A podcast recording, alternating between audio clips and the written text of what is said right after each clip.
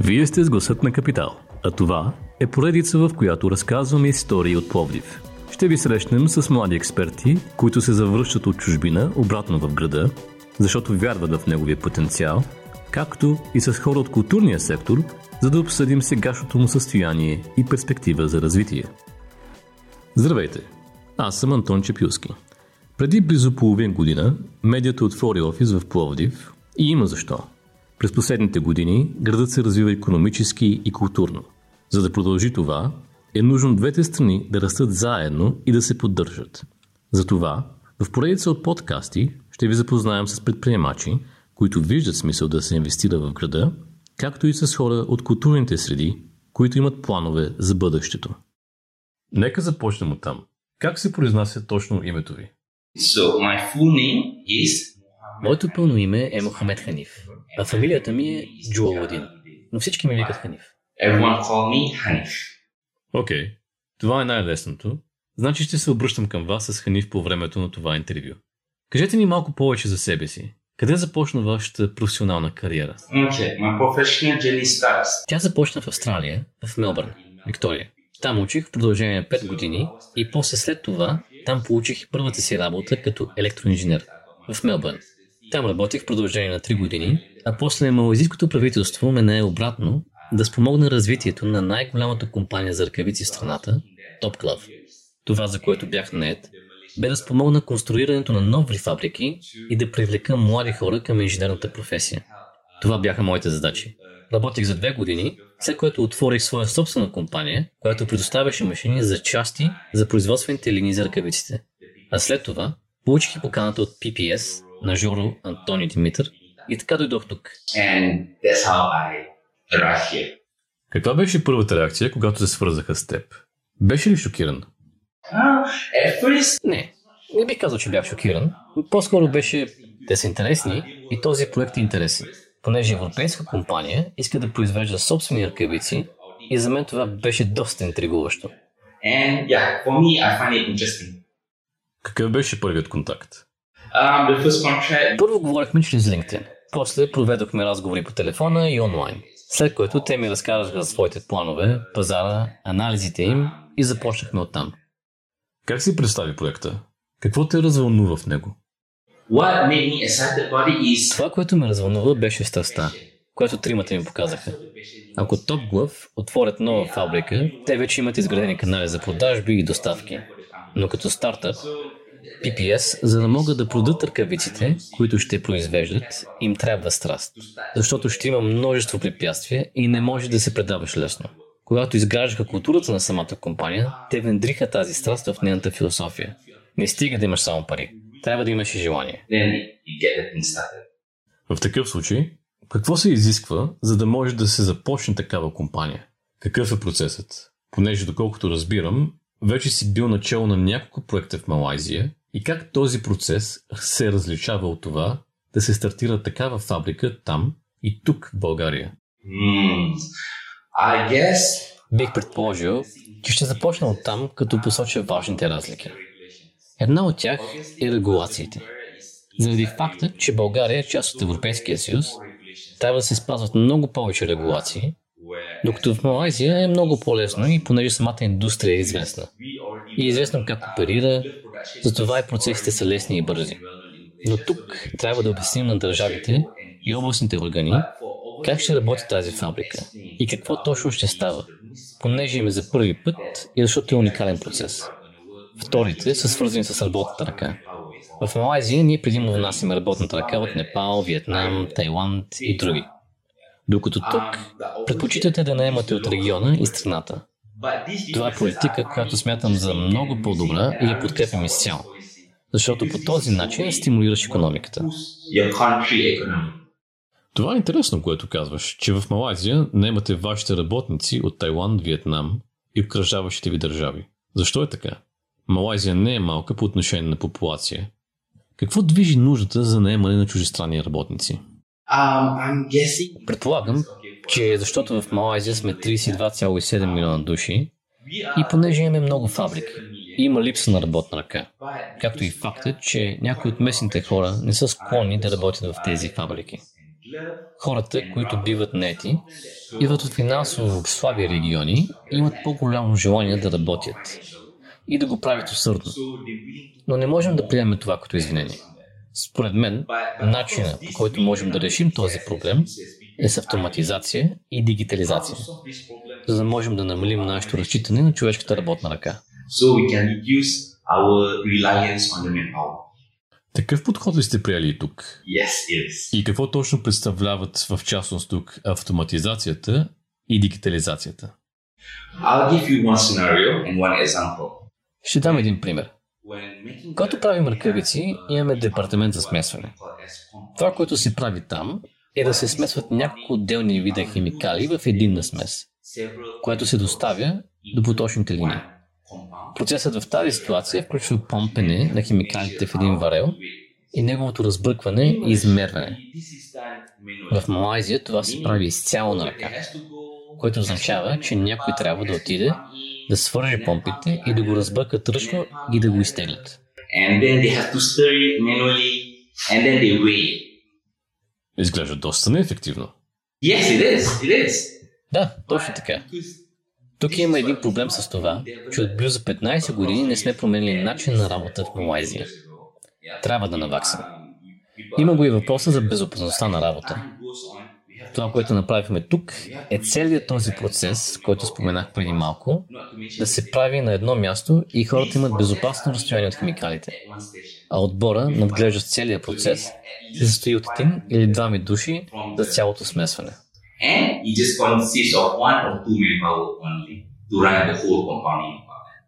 И те само наблюдават целият процес, за да посигурят, че нищо не се разваля. Exactly. Точно така. Би ли казал, че фабриката тук има технологично предимство? Защото не е една от старите фабрики или компании. Това е стартъп и имате повече свобода за иновация. Yes. Yeah. Да, това е точно така. Тук дизайнът има повече креативност и ефективност. Защото съм направил много и отварял други поточни линии, но тук имаме постоянно подобряване. So so far here we have the latest improvement. Всички уроци, които получите, ще спомогнат развитието и на втората поточна линия, когато я откриете. Yes. Да. Спомена, че бизнес климата в този район няма голямо струпване на инвестиции и има много повече възможности заради това на Балканите. Може ли малко по-подробно да обясниш това? So now, when the pandemic happens, Когато започна пандемията из целия свят, започнаха да придобиват един нов начин на мислене, глобален аспект, за носене на ръкавици. В ЕСА и в САЩ е нормално да се носят ръкавици в различни среди и професии. Но в Малайзия това не е така. И когато дойде пандемията, хората започнаха да свикват и потреблението на ръкавици скочи. Второто нещо е, че когато удари пандемията, цените на шипинг контейнерите се изстреляха нагоре, заради което е много по-добре да имаш и център в Европа. И последно е свежестта на ръкавиците. Какво имам предвид? Ръкавиците имат срок на годност. 2, 4, 6 години.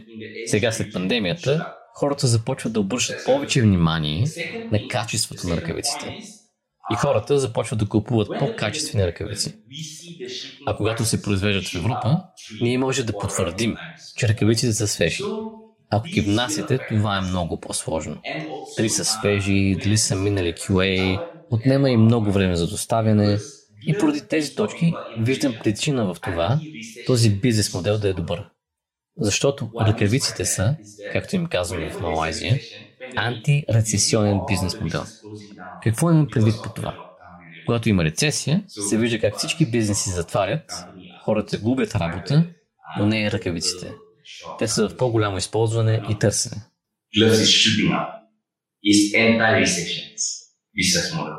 Това е интересно. Те са противорецесионен бизнес модел. Не съм мислил за това. Според теб, поради липсата на конкуренция, вие сте първите и скоро разбрах, че и във Франция ще се отваря подобна фабрика. Виждаш ли възможността в това азиатски компании да инвестират в такива фабрики в Европа? Yeah. Да, определено ще има предложение и желание от държави като Малайзия да се присъединят към тази възможност в Европа. Но аз бих предложил на всички компании и инвеститори тук, нека направим група от компании. така че да можем да покрием пазара заедно в Европа. И това е добър подход. Защото ако видите Top Club, те са комбинации от компании, не са една единствена. Заради това, трябва да се обединим, да разширим бизнеса, да дадем стимул в економиката и да се развиваме. We bring up the people buying power. That's how we improve. И нека отидем малко повече към живота тук. Как намираш живота в България? um, Ами, намирам го за много добър, защото има един термин – айляк. Word.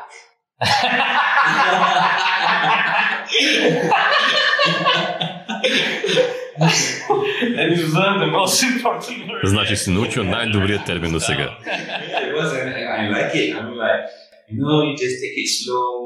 Да, точно така. Тук живота не е много забързан. Можеш да се наслаждаваш на живота и да разглеждаш околностите. В Малайзия бързо се губиш. Но тук, това, което ми харесва на България, е, че не трябва да си материалистичен. Да купуваш скъпи работи, за да си щастлив. Тук има природа, хората са приятелски настроени, можеш да се насладиш. Живота не е толкова забързан. Yeah, you more livable. Да, живее се много по-лесно. Какви бяха първите впечатления, когато пристигна? В София ли касна? Yes, I was. Да, когато каснах, беше зима в София. Бил съм, когато вали в сняг в Австралия, но там не е толкова гъст снега, като тук. Тук си направихме един малък снежен човек, но първи впечатления. Нищо, което бих определил като извън този свят. Но да, yeah, I mean, Как се сравнява с, за пример, когато аз бях в Китай, там беше много гъсто населено. Така че, как се сравнява гъстотата на население тук с Малайзия? um, yeah, here is, I would say, more calm. тук е много спокойно. По-малко хора. Но едно нещо, което според мен трябва да бъде подобрено, това са общите съоръжения. Магазини, по-големи извънградски пътища, но виждал съм развитието в Пловдив и по това, което виждам, то е в добра насока. Премести се тук със семейството си? Uh, with my partners. Да, с партньорката ми. Как е процеса на интеграция в града? Well, thankfully, we have a lovely neighbor. Имаме много добри съседи и често прекарваме време с тях. Всеки петък имаме барбекю с тях и те са много приветливи и дружелюбни. Покажат се за из града, околностите и как да се придвижваме в него. Чувстваме се много приветствени. So yeah, we. Има ли една здравословна експат общност в града? So Plovdiv, За сега в Плодив не знам. Може би не съм я намерил още. Но ние сме майна. Така че за нас не е проблем. Виждам, че интеграцията ви в града се осъществява доста бързо и добре. Как сравняваш бизнеса на културата тук и в Малайзия? Каква е разликата в правене на бизнес? over here, I think the people are more direct. Мисля, че тук хората са много по-директни. В България хората са много по-директни, когато те изискват или искат нещо. Докато в Малайзия не сме толкова директни. Как ме кара да се чувствам тази разлика? Първоначално си помислех, че е грубост, но не. Просто е директността на хората и те искат да направят работата бързо и директно. Мисля, че това е най-голямата разлика, когато става въпрос за отношението между хората. Какъв е процесът за комуникация с хората в Малайзия? В Малайзия, нека кажем, че има среща между два офиса, за да се достигне до съгласие за някакво решение. Не говорим директно за самото предложение, говорим за неща от живота. Не е директно. Когато става въпрос и за комуникацията между клиент и бизнес, ние не сме толкова директни. Да започнем с как си, какво става, има ли проблем и после да предлагаме решение.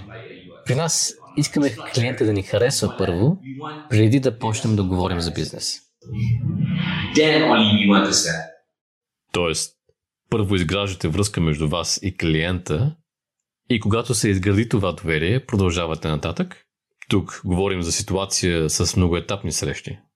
Първата изграждате връзка и чак на втората или третата започвате да говорите за бизнес, така ли? Correct. Да, точно. Може би понякога отнема един-два пъти и да обядваме, а в други ситуации може да отнема няколко срещи преди да започне да се говори за бизнес. Тази разлика в бизнес културата е много интересна. Особено защото, както каза тук, директно сядаме и почваме разговорите. Работил си и в Австралия също така. Работил ли си в други страни в Азия? Uh, okay, within the Asia region, we did build in Thailand. В Тайланд и Виетнам сме правили фабрики. В Тайланд беше около 10 фабрики, във Виетнам 4. in Vietnam was four. Какъв е процесът сравнен с тук?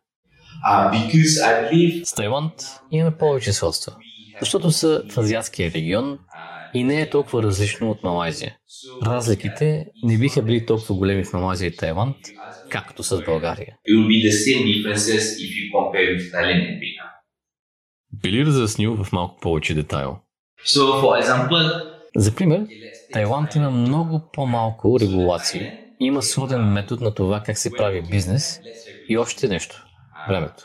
Там имаме само един сезон или два, което предизвиква и разлика в консумацията на химикали и не е нужно от толкова разнородни доставчици да правим доставки. Докато тук има няколко сезона и трябва да намерим повече доставчици, за да сме готови за различните сезони. Лято, зима и така нататък.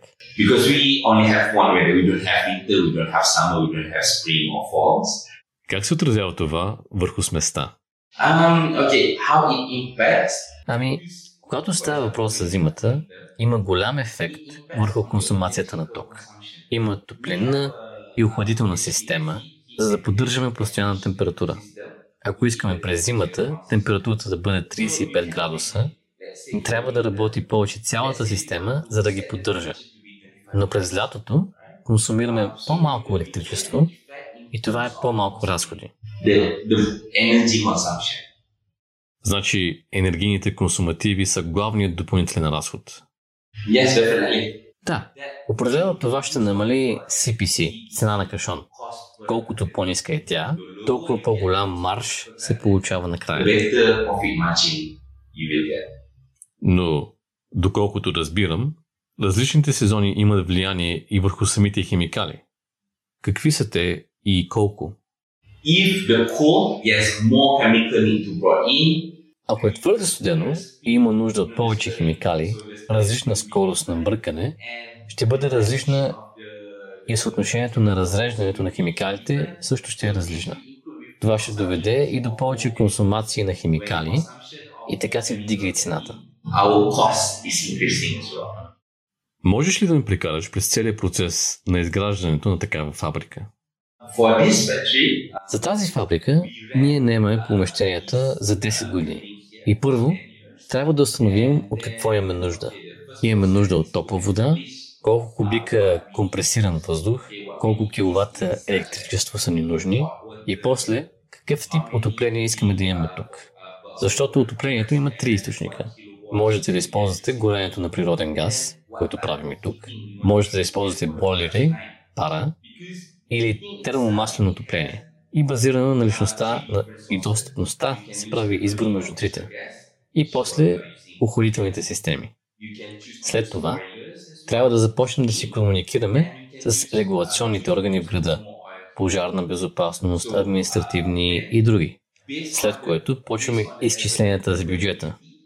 Тук става и малко сложно правенето на бюджета, защото ти трябват различните цитати за стойности, както и да се бориш за тендери и други.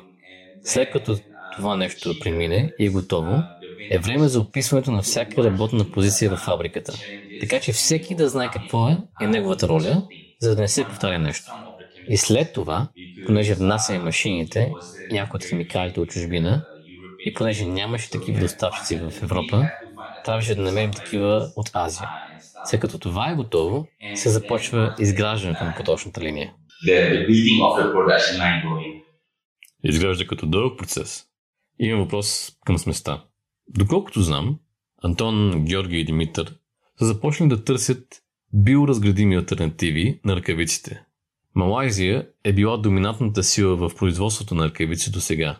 Защо те не са започнали такива процеси?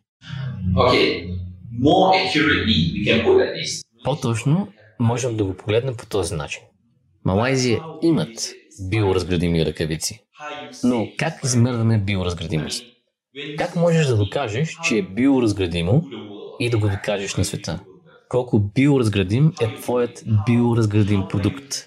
Това, което правят Георги и Димитър, е да изработят тотално биоразградима ръкавица. Тоест, ако я вземат и оставят в почвата, тя да се разгради и да не остави никакви следи. Някои от ръкавиците, които се произвеждат, твърдят, че са биоразградими. Но ако ги оставите в почвата или години наред, те не се разграждат. Нека кажем, че не е 100% биоразградима, а е 80%. Но това не е биоразградим продукт. Колаборацията, която имаме с германската компания, е да е това да е на 100%. The collaboration that we have here with Germany, our aim to have 100% biodegradable. Тоест, разликата е, че вече има биоразградими продукти в Азия, в частност ръкавици, но те може да не са изцяло, а само частично. Partial yes. Да, само частично разградими. Има ли нещо, което би искал да кажеш като заключение? Нещо, което намираш за интересно или специално за страната? Yeah. Да, бих казал следното и да сумирам нашата дискусия. Бих искал да видя ръкавиците на PPS да бъдат из цяла Европа. Ако видите ръкавиците до сега в циркулация в ЕСА, те са главно на Top Glove. Но откакто почнахме да изграждаме PPS, искам да видя нашия български локален продукт из целия свят. Да бъде първоначално в ЕСА, но после и из целия свят.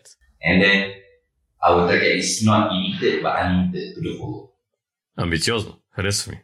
Благодаря много и приятен ден. Alright, goodbye. Thank you. Довиждане и приятен ден! Ако този епизод ви е харесал и искате да слушате новите епизоди веднага, щом излязат, абонирайте се за Гласът на Капитал в Apple Podcasts, Google Podcasts или Spotify.